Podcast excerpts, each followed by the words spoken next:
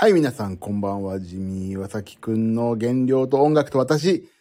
この配信は、他のスタンド FM の配信者の皆さんと違ってですね、全く内容がないので、お楽しみいただいておりません。えーと、手短にパパッとね、今日は終わらせますよ。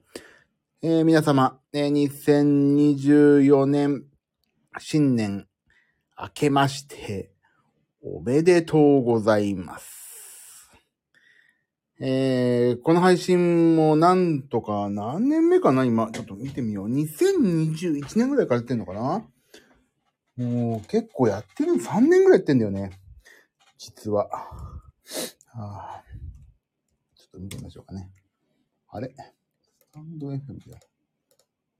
ど、どこで見るんだこれ？うーんと。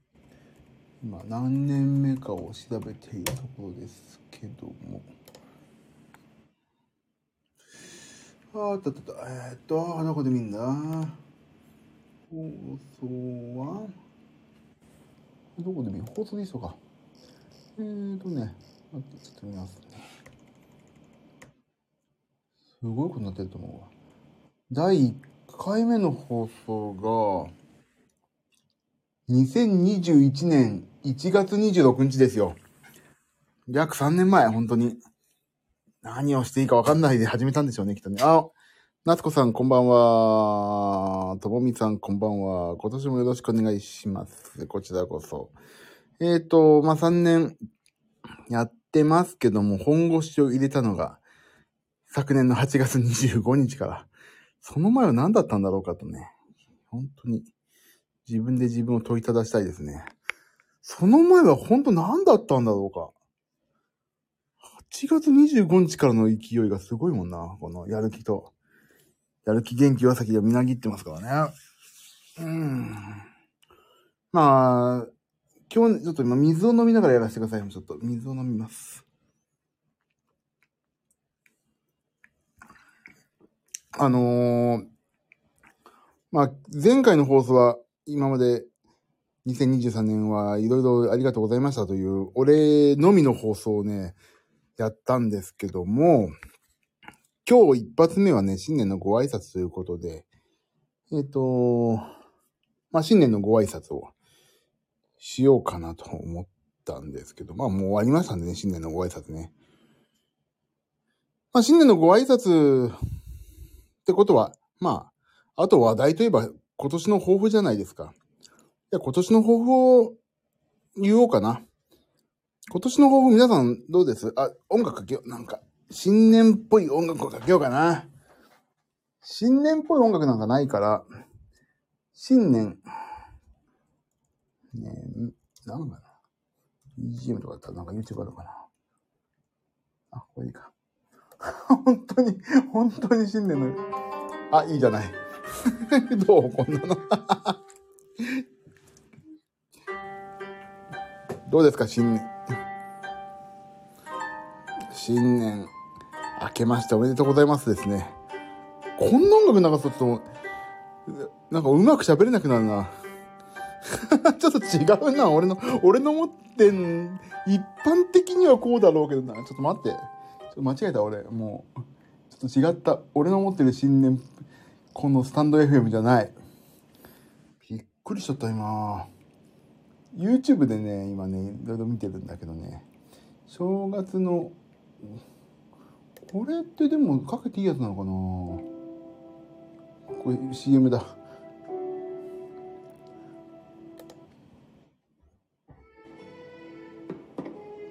これは完全に、完全にダメなやつだよ、これ。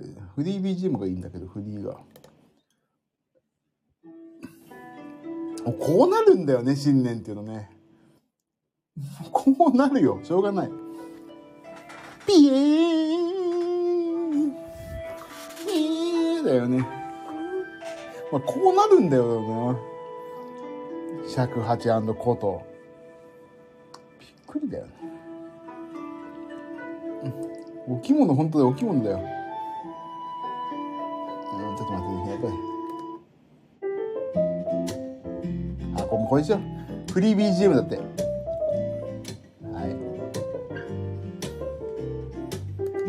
い。よしこれでいいや。ふう。じゃあねまあ新年明けて私何やってたかということね。まあ要するに全然腹が治んないんですよ今まだに。まさ今にも今でも。で腹が治んなくてもう全然ダメだなって。思って、今暮らしてるんですけど、ちょっと、でもね、バカすか体重をしてるのよ、面白いように。多分これはこれでちょっといいかなって、ほんと胃腸炎ダイエットを提唱したいわ。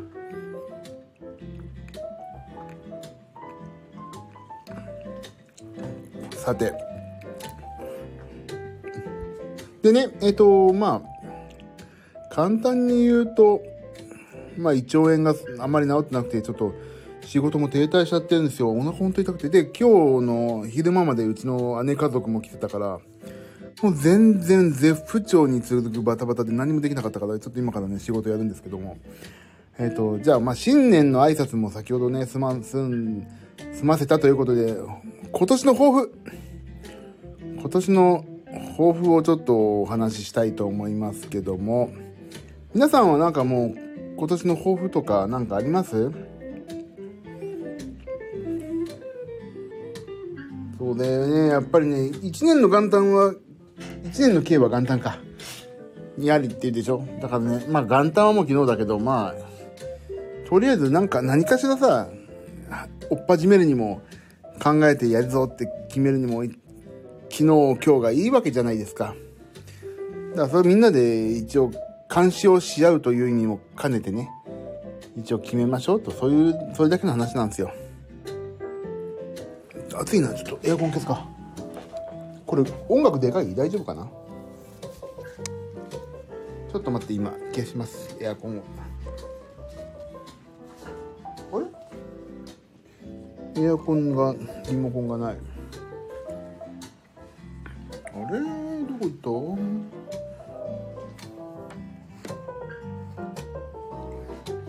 んとない。リモコンがない。あれ？どこ行った？いててててて。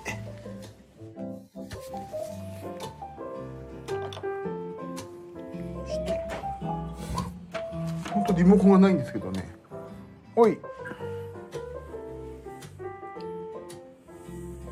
あったあったあった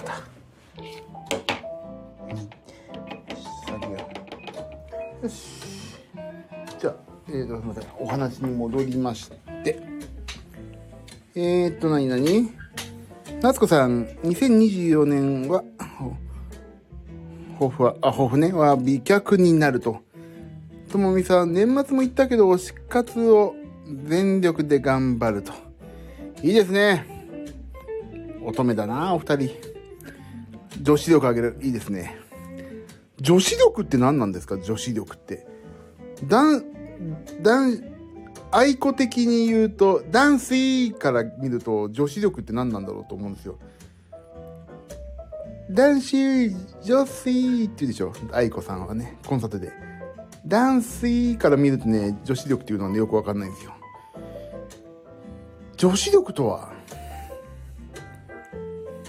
夏子さん、私も全力で推し活頑張る。と。化粧スキルで、あ、なるほどね。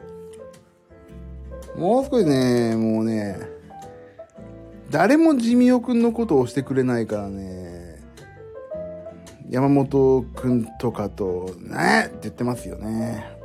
山本くん、山本くんっていうのはそのね、いつも、あの、諸星さんのとこで一緒に二人、二人の時にやるギターの相棒なんですけども、もう嫌になっちゃうわよね。もう、本当に嫌よねっていうね、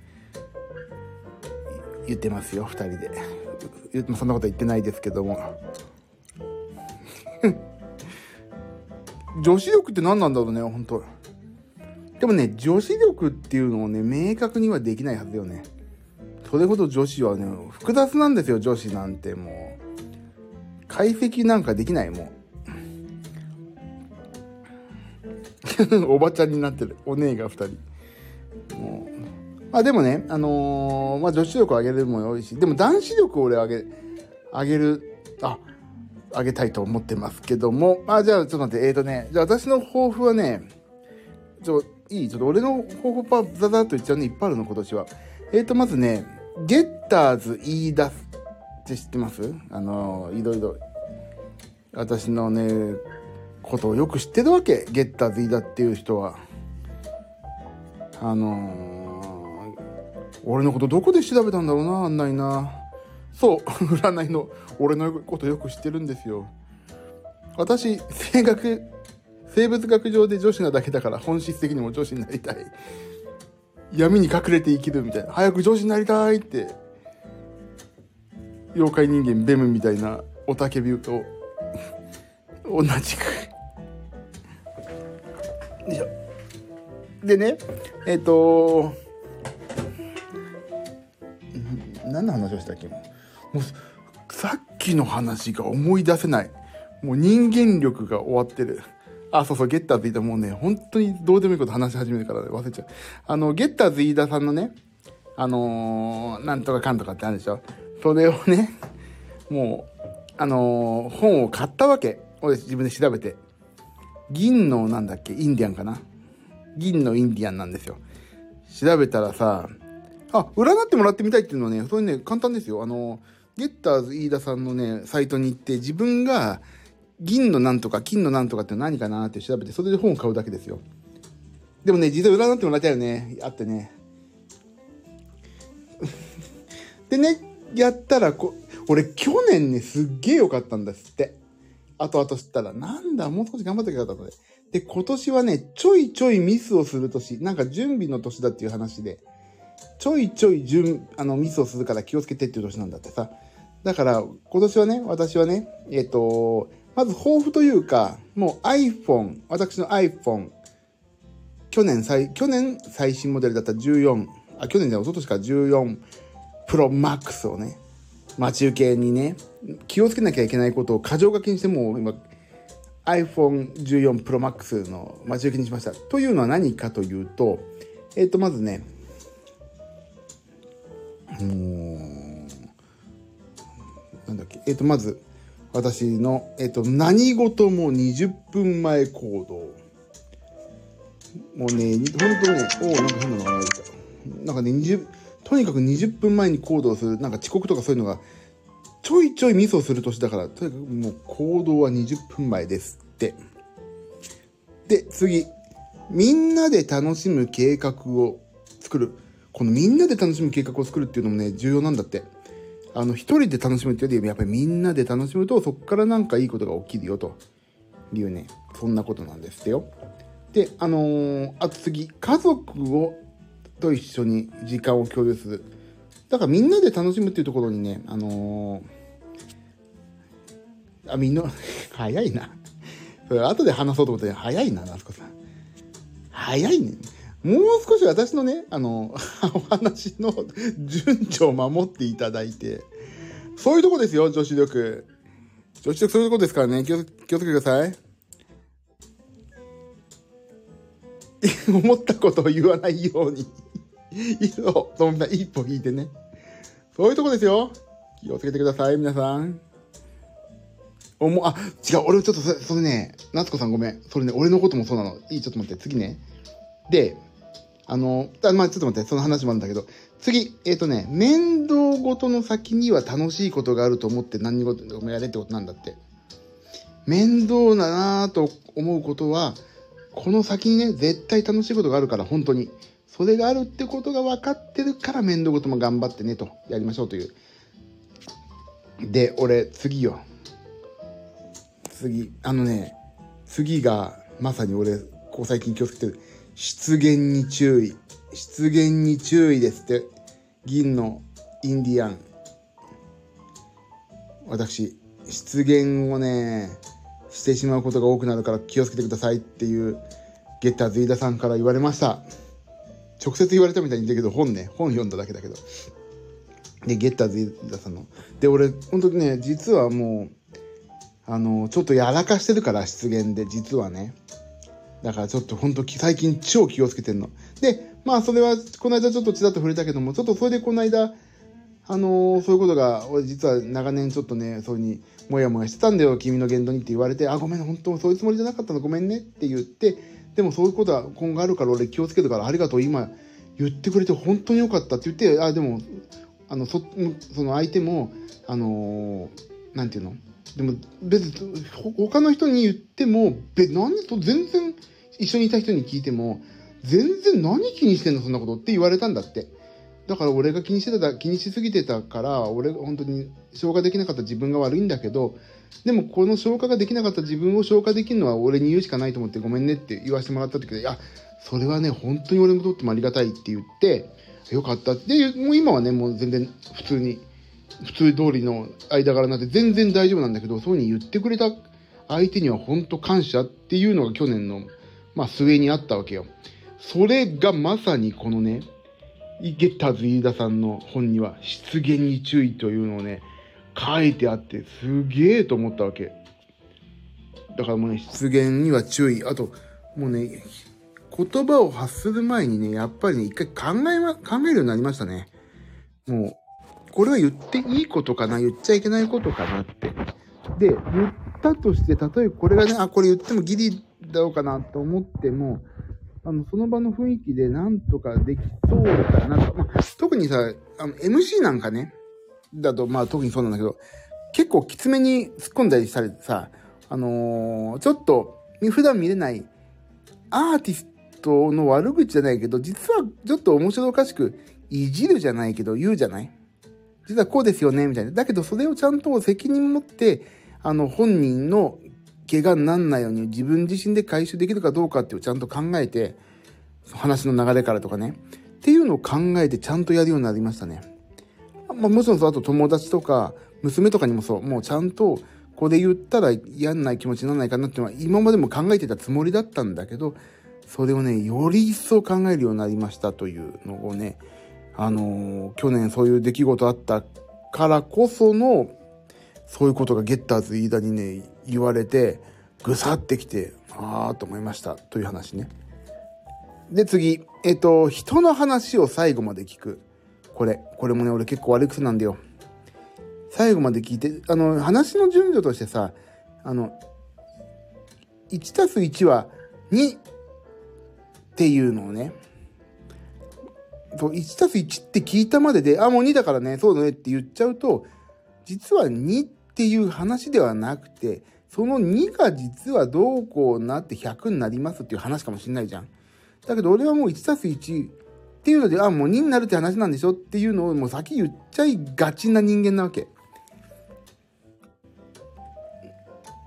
だもうそれ、だから、そこは、相手がね、一通り話し終わるまで、うーんって、初めて聞いたかのようにって言ったらすげえ、あの、嫌、嫌な人になっちゃうけど、でも、初めて聞いたかのようにごめんね、ちょっとあの、今話を持って言っちゃったんだけども、あの、相手がとりあえず話の段、あの、終点まで行くまでは、えーっては、ちゃんと聞くと。話を聞ける人は話上手だからさ、今年は話をちゃんと聞く、最後まで聞くというのをね、心がけようと思ってます。うん、で、あとね、そういう意味では話を聞いて、あのー、思ったことをちゃんと伝えるようにしようと思ってるんですよ。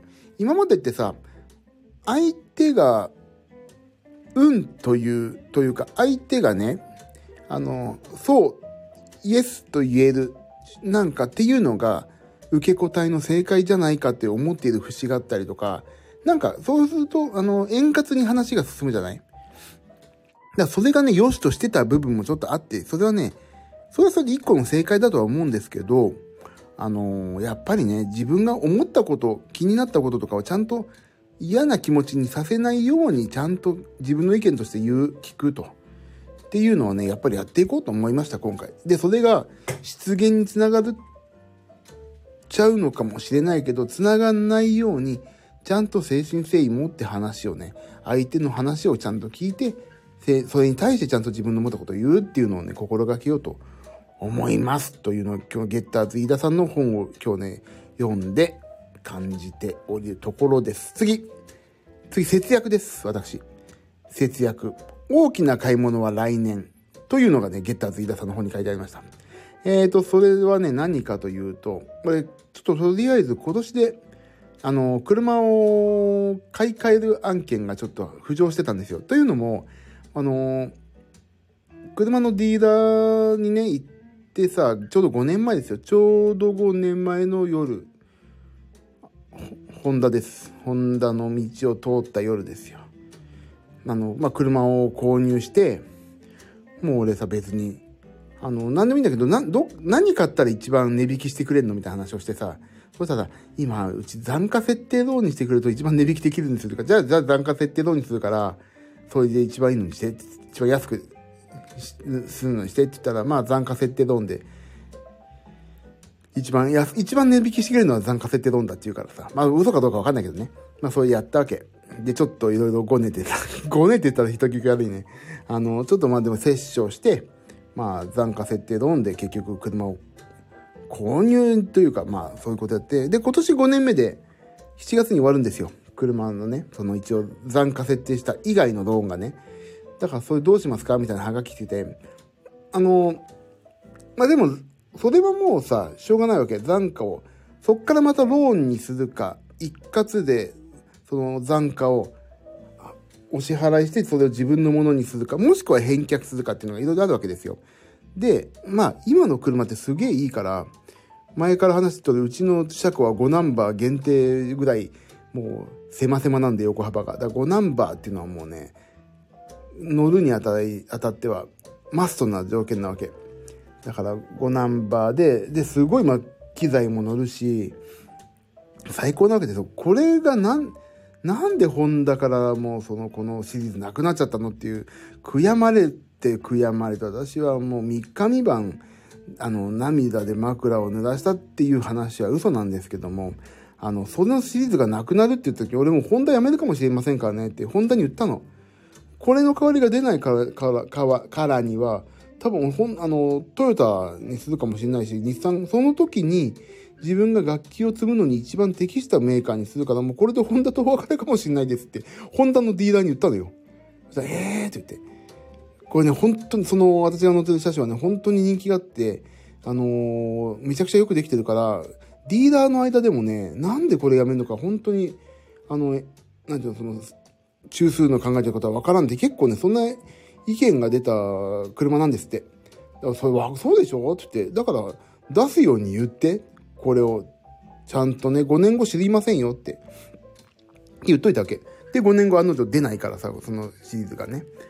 で、そんでもって、まあ、5年を迎えて残価設定どうしますかって言ってから、まあちょっとでも、一括で支払って、今の車を、まあ、自分のものにするというね、ことにしようと今してるわけ。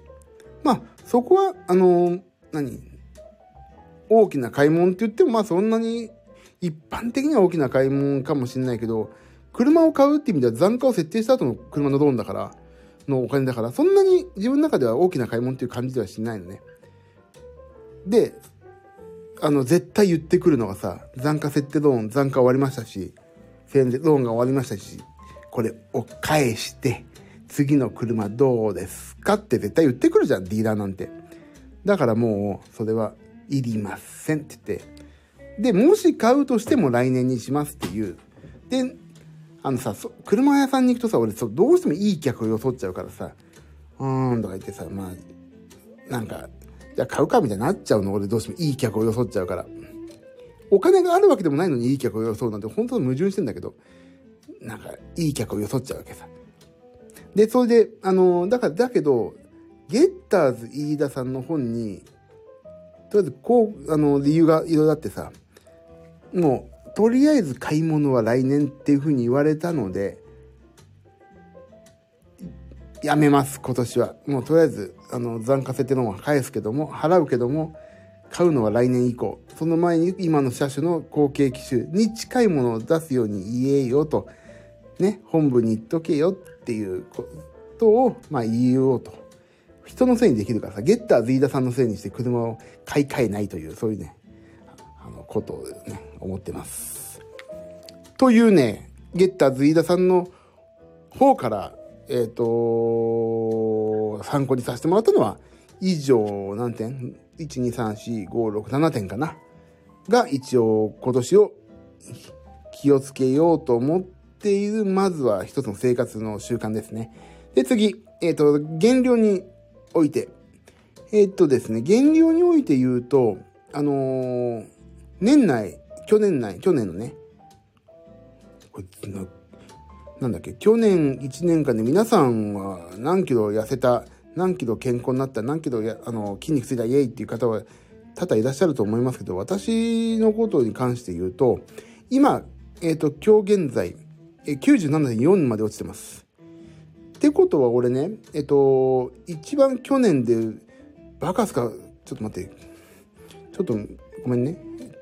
あれ見るわ。あの、体重見るね。待ってて。えっ、ー、と、OK。えっ、ー、と、体重をね、グラフを見ると、体重、体重、しょ。体重今、去年で一番でかかった時ね、ここだな。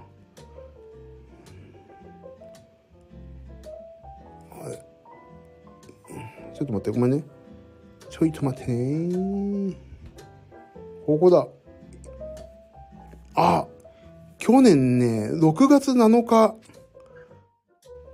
何キロだったと思います ?6 月7日。これ当たった人なんかちょっとプレゼントあげようかな。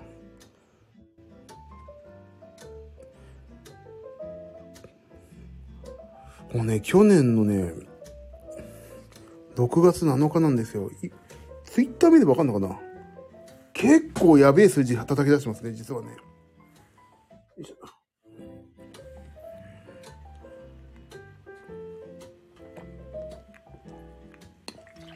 去年の6月7日、結構やばい。あのね、去年の6月がね、107キロってついてるんですよ。107キロですよ、去年の6月が。一、一瞬107キロついてる。107.0ですって、去年の6月7日。ってことを考えると、待って、ここでしょ ?107。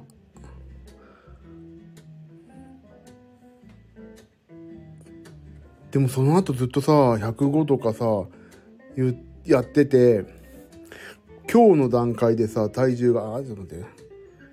今日の段階でね、体重が97.3。約半年で10キロ落ちたことになるんですね。だからね、これはね、ちょっと守っていきたいと思ってるので、あの、今現状、胃腸炎ダイエットが、胃腸炎ダイエット私もやってますから、胃腸炎のダイエットやってますから、えっ、と、その胃腸炎が治ってしまったら次どうしようだから、で、あの、今胃腸炎ですげえひどいからさ、ジムにも行ってないわけですよ。で食べ物も食べられてないから多分それがメインでね、ああ、すごい、ありがとうございます。な 頑張ったよね。ありがとうございます。そうそうそう。頑張ってるんですよ。だけど、これちょっと普段の食事戻して、アンド、食生活も戻って、何？あの、ね、あの、ご飯も食べるようになっちゃったら、ちょっとやばいじゃない？だからね、あの、ジムに、やっぱりね、もう、ジムに2日に1回っていうのは行こうと思います。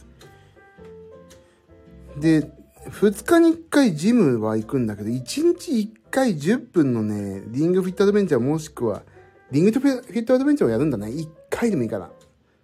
それやる。それ配信、インスタライブだわ、それは。で、自分の部屋を片付けて、あ、それについてもちょっと言わないと。そうだね。とりあえず、お正月はやばい。食べるし、動かないし、太る。ほんとそう。だけど私はこうか不幸か。胃腸炎が超ひどいので食べなかったからね。全然。もう28日なんて死んでましたから本当に。去年の。じゃあじゃあともみさん頑張りましょう。またこっからですから。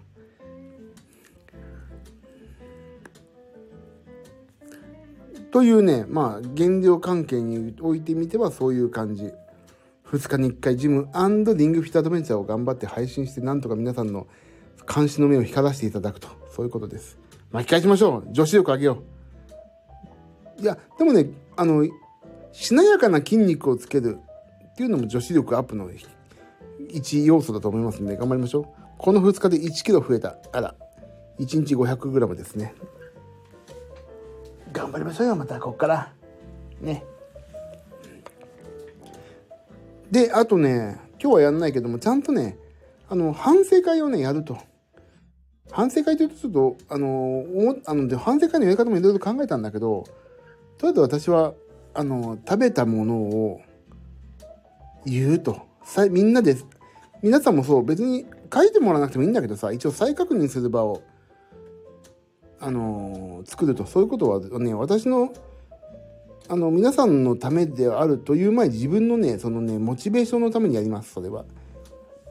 だ三が日はね、しょうがない。人が来たりさ、やむを得ない事情もあるから、三が日はやりませんけども、えっ、ー、と、反省会をやると。やるよ、夏子さん。ともみさん、お餅大好きだから、例年よりは気をつけてるけど、食べちゃうんだよね。俺、お餅ね、そんなに好きじゃなくてよかったなと思いますね、もう。お餅、ご飯じゃん。だったらご飯の方がいいなって、ちょっと思う。お雑煮なんか入れられた日にはもうちょっとええって思っちゃう。だからその反省会ね、はやろうと。で、あとは何だろうな、リングフィットはいいでしょ？あとは何だろうな。あ、あと自分の部屋のお片付けの話をしよう。えっ、ー、とね、実は、おえっ、ー、と、1月1日から片付け始めました。でね、1月1日から片付け始めてんだけど、あの、あ、ここにこれ置いた方が音いいなって言ってね、ちょっと模様替え要素が多くてね、今ね、あのー、一応音が出て仕事はできる状態なんだけど、自分の周りだけね、あの、部屋全体はね、以前より増してひどくなってます。でもね、その代わりにいろいろ配置変えたら音がすげえ良くなって仕事やりてえな、これでっていう状況になってますね。あ、おいっ子来てるから美味しいものが並ぶんだよね。だから食べちゃう。それしょうがない。それだ、それは正月だけですから。おいっ子がもし、ね、あの、帰ったり、なんやかんや、その状況抜けたら気をつけましょう。だからそっからやりましょう、ちゃんと反省会を。で、ちゃんと一日一回は、一日一回はどっかで体を動かすというね、それはいや、もうそれはみんなで監視しましょう。例えば本当に家でできることをちょっとやりましたでもいいと思うし、ラジオ体操やりましたでもいいと思うの。何か自分が責任を持って体を動かすと。あ、そう、ともみさん腹筋はした。そう、そういうこと、そういうこと。それでいいじゃないですか。しないよりした方がいいんですから。でな、あ、模様替えの話しよう。で、模様替えしたのね。で、そして、モニターとか入れ替えてさ、あの、液晶モニター。で、今まで私43インチのでかいモニターをやめて、目の前に27インチの 4K モニターを入れたの。それが意外とね、良くてさ、43インチだとでかすぎて目の動きが多かったんだけど、27インチにしたら、目の眼球の動きが減って、なんか疲れなさそうな雰囲気だから、ちょっとそれを43インチのモニターやめて27インチのモニターに、え、ー、と、置き換えて仕事をしてみようと思ってます。で、そうなると、この43インチがめちゃくちゃ邪魔なわけ。で、43インチもうち部屋2台あるんだよ。43インチ1台はその、リングフィットアドベンチャー用の、あの、テレビでしょ？で、液晶モニター。もう、これ売りたいぐらい。多分ね、今、ざっくりだったら本当に目が疲れないから27インチ。43インチ、これどこ、どうしよう。どうしようかなと。でかいのよ。横95センチぐらいあるって書いてあったかな。で、しかもテレビじゃないからさ。だテレビの方売っちまうか、これ。早く買わねえかなこれ43インチ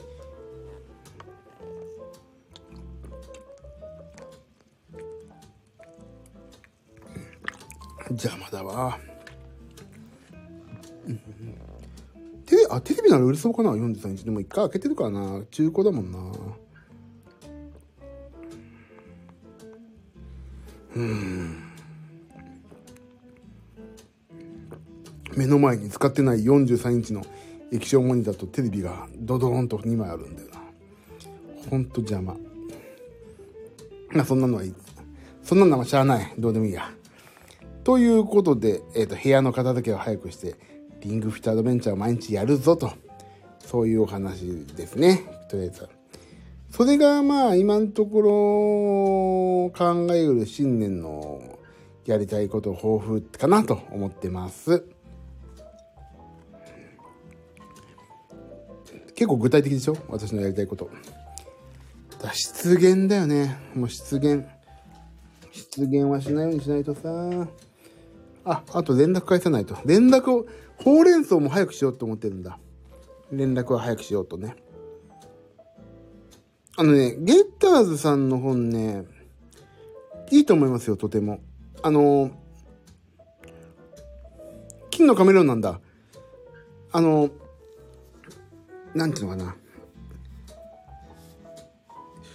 言い方が難しいんだけど、それが絶対当たるよとは間違っても言わないけど、何か困った時、この時どうしようかな。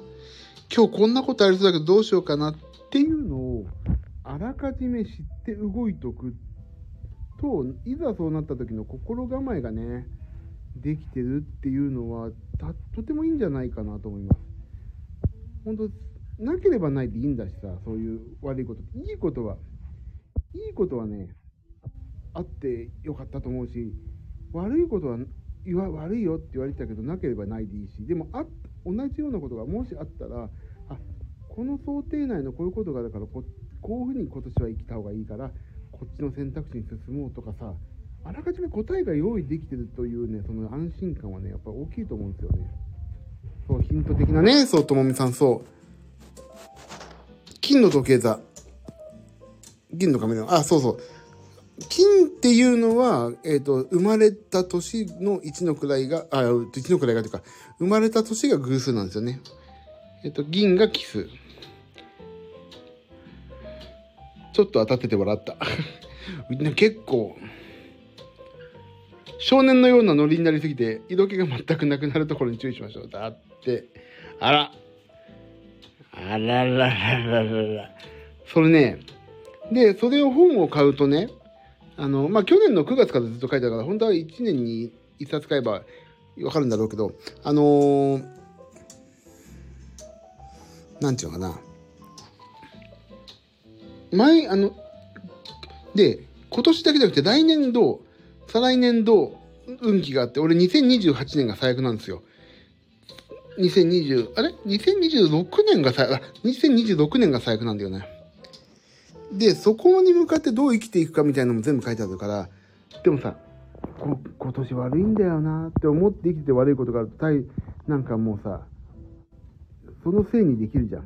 悪いって言われたからしょうがないわ。これは甘んじて受け入れましょうと。だけど何にも前触れもなくさ、悪いことが起きたらさ、立ち直れないぐらい悪いことだったらもう立ち直れないじゃないですか。だからあらかじめね、そういうことを知っておく対処法を、すべての対処法を想定内にしておくっていうのはね、ほんとね、生きる上で重要だなと思ったんで、だから買ってみたんですよ。ちょ、押してる人が小学生要素あり、ありだから。いや、もう小学生ですよ、あれ。完全に中身。完全に中身小学生ですからね。だから、だからそういう意味ではね、あのー、いいと思いますよ、とても。ゲッターズ飯田さんの本が。本、とても良いと思いました。いるって言うからね。だんだんそっちのに呼ばれてますよ。いろいろな意味で。だからゲッターズ、もしそこまで調べてみたら、でね、あのー、ヨドバシカメラの皆さん、俺ヨドバシで買ったんだけどさ、リアルな本、本、手元に本が来るタイプだと、1100円 ?1100 いくらなんだけど、ヨドバシの、ヨドバシカメラの、ヨドバシカメラの、が扱ってる電子書籍、ドリーっていうアプリなんだけど、それで、要するに電子書籍で買うと30%バックなのよ、ポイント今。って考えると1100円だから、330円バックなのね。800円ぐらいで読めることになるの、結局。それがね、どう考えても一番安い。1200円ぐらいだもんね。あの、実際本を買うとしても。で、しか、でもね、なんかね、ゲッターズ飯田さん監修の手帳？だと1700円なんだけど、手帳なんか自分の好きなの使うじゃん。それはいらないなと思って、あの、電子書籍、ヨドバシカメラが、まあこれ使ってねっていう電子書籍用のデータだと1100円の払って30%バックだから実質ほんと800円ぐらいかなちょいかぐらいかなっていうので読めるんでねあ、そう、ヨドバシのポイントあるから実質だ。それいいですよ、本当に。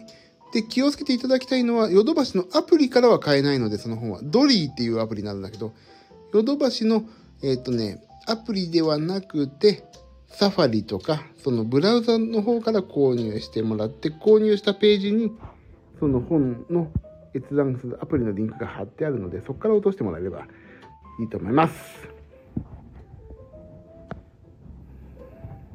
だからちょっと、もし今日興味のある方、ゲッターズイーザさんの本ね、あの、ヨドバシで買われるのが私は今のところ得なんじゃないかなって思ってますね。はい、あとで見てみる。うん、おすすめおすすめ。えっ、ー、と、なので、とりあえず今日は、えっ、とね、今日はというか三が日は反省会はしません。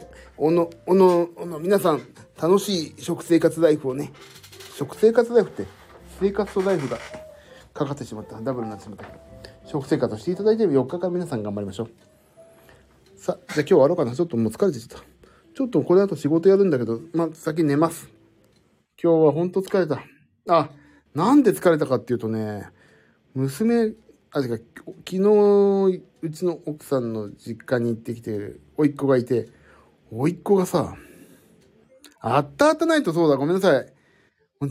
ちょっと考えます ちょっと考えますね。ちょっと待って。ほんとね、思いのほかね、体調崩してね、余裕がなくなってしまったんですよ、気持ちとか。ちょっと待ってね。ちょっとやりますんで、考えますんで、ちょっとお待ちを。それでさ、むす、ちょっとね、ごめんなさい、本当に。余裕が本当なことちょっと体調崩しちゃって。で、あとさ、あれ、新潟の、この、ね、地震の件とか今日羽田も移動だったじゃない？なんかもう、で、昨日はね、本当は昨日配信しようと思ったんですけど、あの、こんなどうしようもないとこにさ、いろんな意味のスタンド FM のトラフィックを使ったり、まあインターネットはいくらさ、いろいろ早くなったと言っても、まあ有、なんけ、その、有限な資源じゃないですか、このトラフィックって。だからこんなトラフィックにね、私のこんな放送乗っけちゃうっていうのも、なんか、関係ないことは関係ないんだと思うの、正直。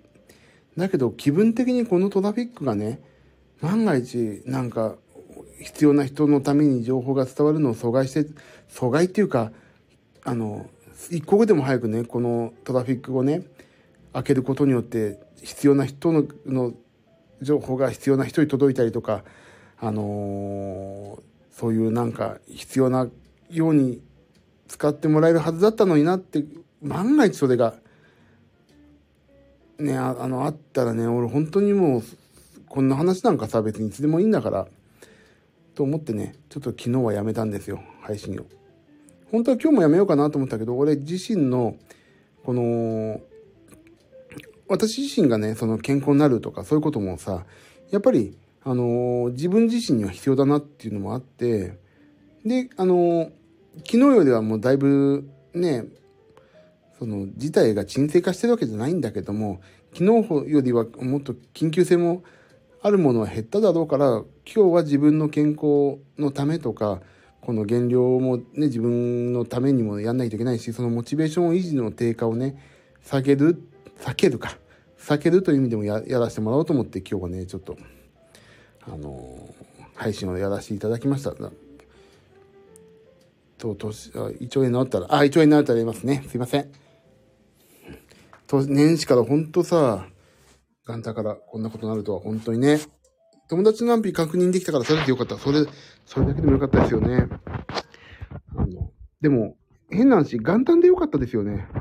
あの帰省とかしててさ、その、もし、あの、子供がね、ばあちゃん家に行ってるとかそういうことが多かっただろうから、お年寄りってさ、やっぱりその、大丈夫大丈夫とかさ、そんななるけど、若い人が、いや、逃げなきゃダメだって言って、もう、分かってるからさ、若者は、その、大、東京のさ、東関東の地震も経験とかしてたりさ、分かってるから、あとインターネットの使い方も分かってるだろうから、その、インフラのね、今現状にその必要なネットとか、そういうインフラの活用の仕方を分かってる人が、その分か、ちょっと苦手な人に対して使ってあげるっていうことができるというタイミング、本当1月1日で良かったんじゃないかなっていうのはちょっと思ったりするんですけど、うん。これがなんかちょうど帰省帰った後にやったらもっと避難所に行かなかったとか、津波がこんなに来てます、逃げてって言っても、なんか足がかったでいいから、あの、ちょっと大丈夫と思うから行かないとか言ってる、本当ね、あの、年年配の方とかいたと思うから、そう考えると本当1月1日で、本当は良くないんですよ。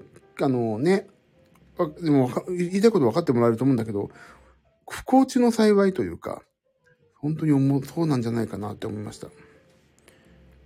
あと、しかもさ、昼間ね、雪が降ってないとかさ、移動しやすい昼間とか、本当にそれで良かった、不幸中の幸いだと思いました。そう、うちも家族で話してた。年配が一人になることが少ないタイミングで、本当そうなんだよね。え、ともみさん、妹、あ、弟も今、休みで、大丈夫そうか？新潟大丈夫ですか？あ、そうかそうか。安否取れたっておっしゃってましたね。そう、だからね、そうなのよ。いろんな意味で、不幸中の幸いで、うん。あとは本当に、できる限りの人が、2024年が幸せに過ごしてもらえれば、本当に、ね、なんか、ハッピーになってもらいたいよね。そう、東日本の時は雪降ってたもんね。あとりあえず大丈夫だったら。よかった、本当に。それだけですよね、本当に。俺もなんか心配な人何人かいるけど、あのそんなこと、俺が、なんか、身内でもないし、心配な人は何人かいるけど、まあ、俺のこの、なんか、大丈夫っていう LINE のせいで電池を消耗させても悪いから、ここはぐっと我慢して、なんか安否情報が出れば、ああよかったねで済むし。俺が心配するよりもっと心配する人がその人にはいるはずだから、その人に確認してもらった方がいいだろうしね。だから私は、あの、なるべく機能に関してはトラフィックを、インターネットの有限の資源のトラフィックを使わないっていう方にしました。うわー、よかったね、本当にね、よかった。地震があった時は、車の、車で橋の上走ってたら怖いよね、そんなの。そりゃ怖いよ。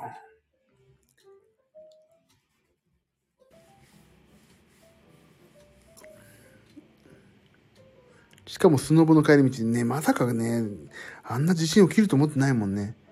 ああ、だから私そういう意味ではね、もう、常日頃からちゃんとモバイルバッテリーとか、満充電にしておこうと。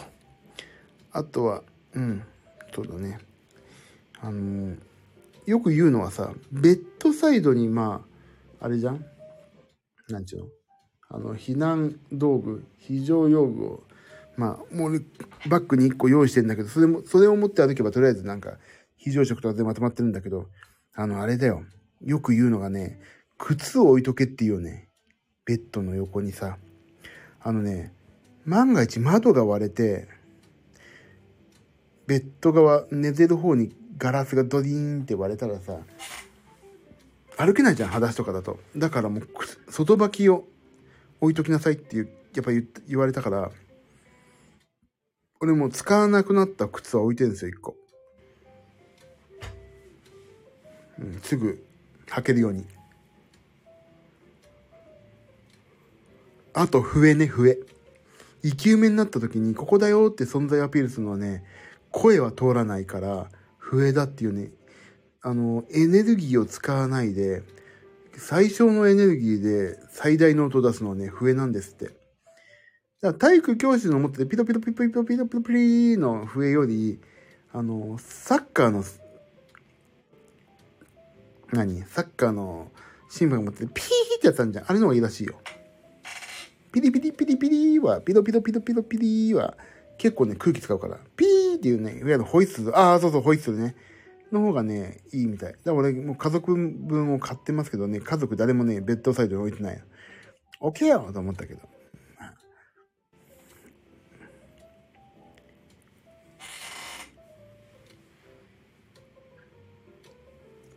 そんなような、ね、感じですね、今うちは。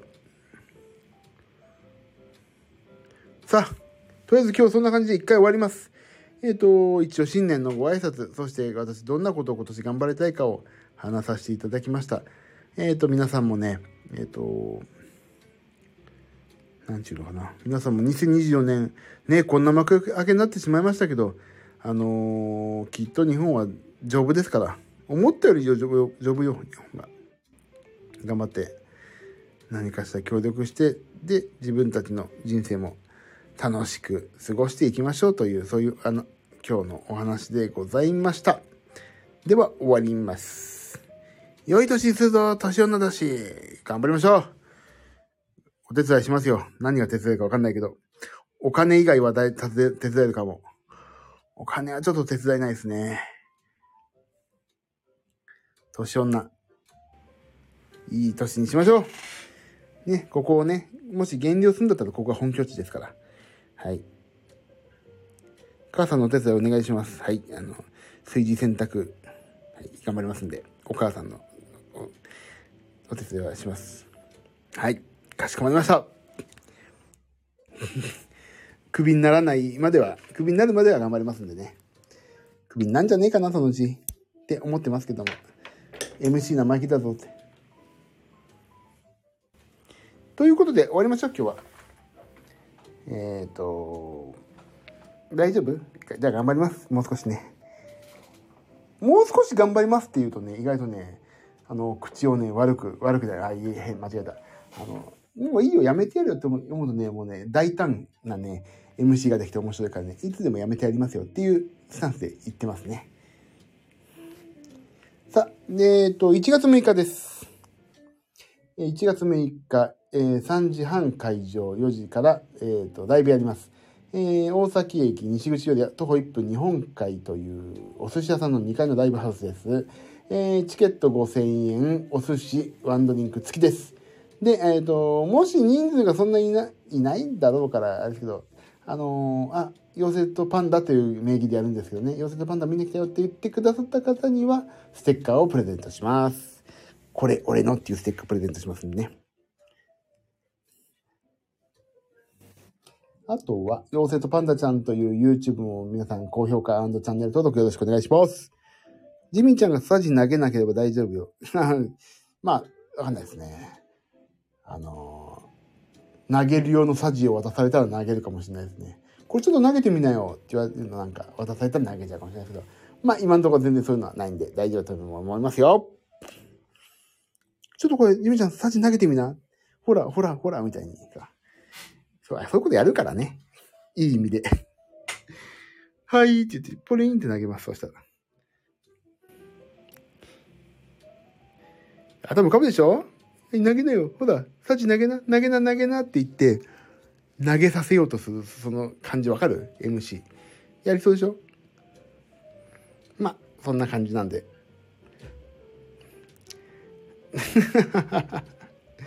まあまあ、そんな感じで、2024年も楽しい、いい年にしていこうと思っておりますので、皆さん、よろしくお願いします。えーと、私は、えーと、ちょっと落ち込む年なので、えーと、先ほど伝えた通り、なんだっけ、いろいろまあ直していくとか、あの、気をつけていく点が多々ありますけども、えー、この配信は頑張っていこうと思いますので、よろしくお願いします。な、あ、ともみさん、今年も何卒よろしくお願いします。こちらこそです。じゃあ終わります。皆さん、えっ、ー、と、もう12時半になります。1時間近くありがとうございました。えっ、ー、と、今日3日になりまして、今日の夜もできれば配信したいと考えております。お暇な方来てください。明日から反省会をしようと思っております。反省会は強制ではないので聞いててもらっても全然嬉しいです。じゃあね、ありがとうございました。皆さん、良い、良いお年をお迎えください。ちょうど年末だよね、これね。良い2024年にしていきましょうありがとうございました。あ、ともみさんが、おやすみなさい。なつこさん、また明日おやすみなさい。ありがとう。じゃあ、また明日というか、今日というか、また反省会でお会いしましょう。じゃあね、おやすみなさい。バイバイ。